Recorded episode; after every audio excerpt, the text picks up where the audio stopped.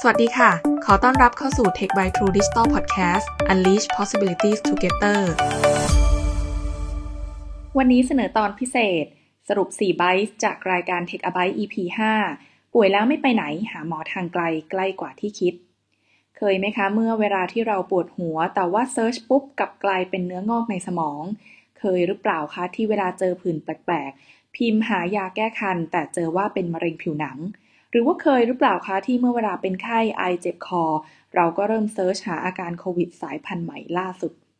ในวันที่เทคโนโลยีเข้ามามีบทบาทในแทบทุกมิติในชีวิตประจำวันของหลายๆคนนะคะจึงเป็นเรื่องไม่ยากที่เรื่องเหล่านี้จะกลายเป็นประสบการณ์ร่วมของหลายคนที่ใช้เครื่องมือค้นหาคลังความรู้บนโลกออนไลน์อย่าง Search Engine ต่างๆในการช่วยหาคำตอบให้กับชีวิตในแง่มุมต่างๆไม่เว้นแม้แต่สุขภาพของตนโดยอาจมองข้ามหรือยังไม่แน่ใจกับอีกทางเลือกหนึ่งที่เทคโนโลยีก็เอื้อให้เกิดขึ้นเช่นกันค่ะอย่างเทคโนโลยีด้านสุขภาพหรือ Health Tech ที่ทำให้เกิดทางเลือกการปรึกษาหรือการรักษาในแบบทางไกล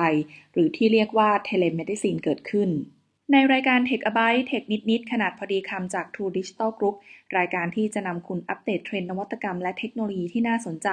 เพื่อมาปลดล็อกทุกความเป็นไปได้ให้กับโลกใบนี้ที่ออกอากาศไปเมื่อวันที่6พฤษภาคม2565ที่ผ่านมาเราชวนคุณหมอพิรยาธำรงธีรกุล Head of Medical Affairs และคุณยศวีนิรันดร์วิชยะ Head of True Health Solutions Integrated Digital Health จาก True Digital Group มาเจาะลึกถึงเรื่องราวความน่าสนใจเกี่ยวกับแพลตฟอร์มเพื่อสุขภาพที่กำลังเป็นที่จับตามองจากหลายๆฝ่ายค่ะไม่ว่าจะจากผู้ใช้งานบุคลากรทางการแพทย์หรือภาคธุรกิจโดยเราได้สรุปออกมาเป็นสิ่งน่ารู้พอดีคำ4คำดังนี้ค่ะใบที่ 1ไม่ต้องรอป่วยหมอก็ช่วยคุณได้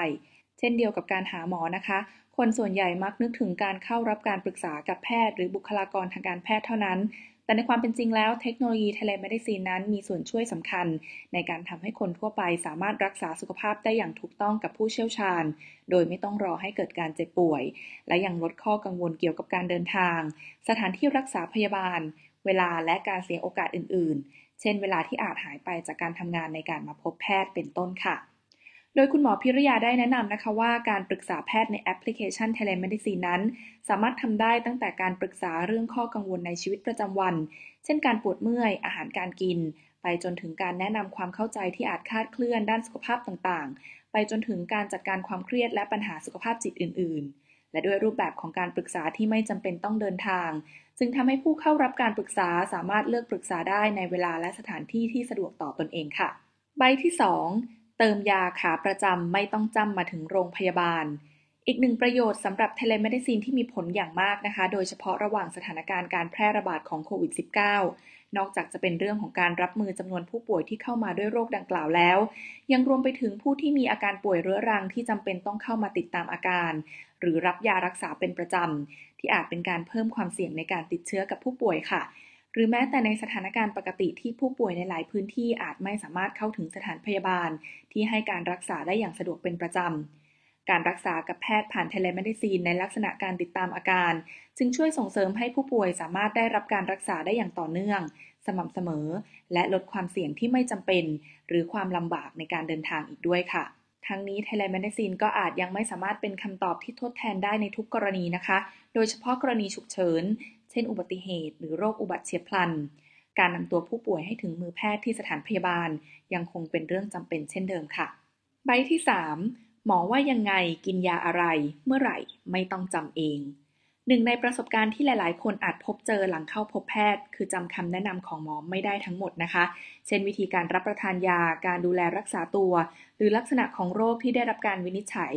โดยแอปพลิเคชัน Telemedicine จะช่วยในการเก็บข้อมูลคำวินิจฉัยบันทึกอาการวิธีปฏิบัติตัวรวมไปถึงรายการยาที่สั่งจ่ายทำให้นอกจากผู้ป่วยจะสามารถย้อนกลับมาดูข้อมูลต่างๆของตัวเองได้แล้วยังมีประโยชน์ในอนาคตหากผู้ป่วยต้องการนำประวัติการรักษาจากแอปพลิเคชันไปรักษาต่อกับแพทย์อื่นๆผู้ป่วยก็จะสามารถนำประวัติการใช้ยาและการวินิจฉัยไปอ้างอิงเพื่อรักษาต่อได้โดยไม่ต้องเริ่มต้นใหม่อีกด้วยค่ะใบที่ 4 ลองครั้งแรกแล้วสบายใจครั้งที่ 2 ที่ 3 ก็ตามมาคุณยศวีกล่าวนะคะว่าจากพฤติกรรมผู้ใช้ Telemedicine ในสหรัฐอเมริกาพบว่าภายหลังการแพร่ระบาดของโควิด -19 มีผู้หันมาใช้บริการ Telemedicine ต่างๆเพิ่มสูงขึ้นหลายเท่าตัว และมีการคาดการณ์นะคะว่าแม้วิกฤตจะซาตัวลงและอาจทำให้คนเลือกใช้ Telemedicine ลดลงแต่ก็จะไม่ลดลงไปเท่ากับก่อนหน้าช่วงการระบาด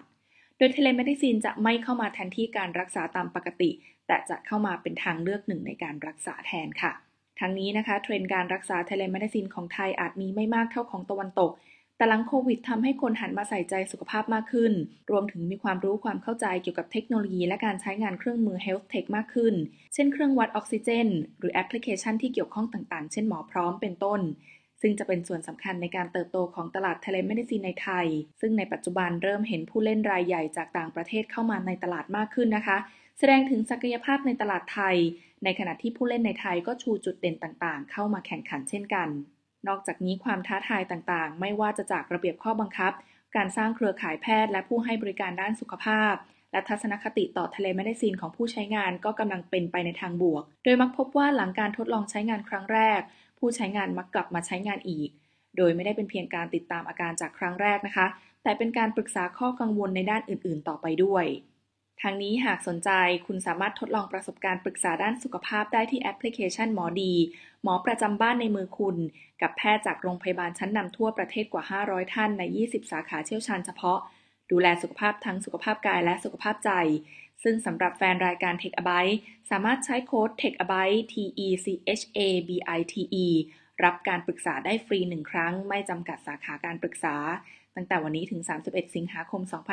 2565จำนวน100สิทธิ์เท่านั้นค่ะโดยสามารถดาวน์โหลดแอปพลิเคชันหมอดีได้แล้ววันนี้ใน App Store Play Store และ Huawei App Gallery ค่ะสามารถติดตามรายการ Tech a Bite ครั้งต่อไปได้ในวันศุกร์ที่13พฤษภาคม2565เวลา 18:00 น. ถึง 18:30 น. บนหน้า Facebook True Digital Group และสามารถติดตามสรุปประเด็นสำคัญจากรายการ Tech a Bite ในครั้งต่อไปได้ที่นี่ Tech by True Digital ค่ะพบกับ Tech by True Digital Podcast Unleash Possibilities Together ได้ใหม่ในครั้งหน้าค่ะ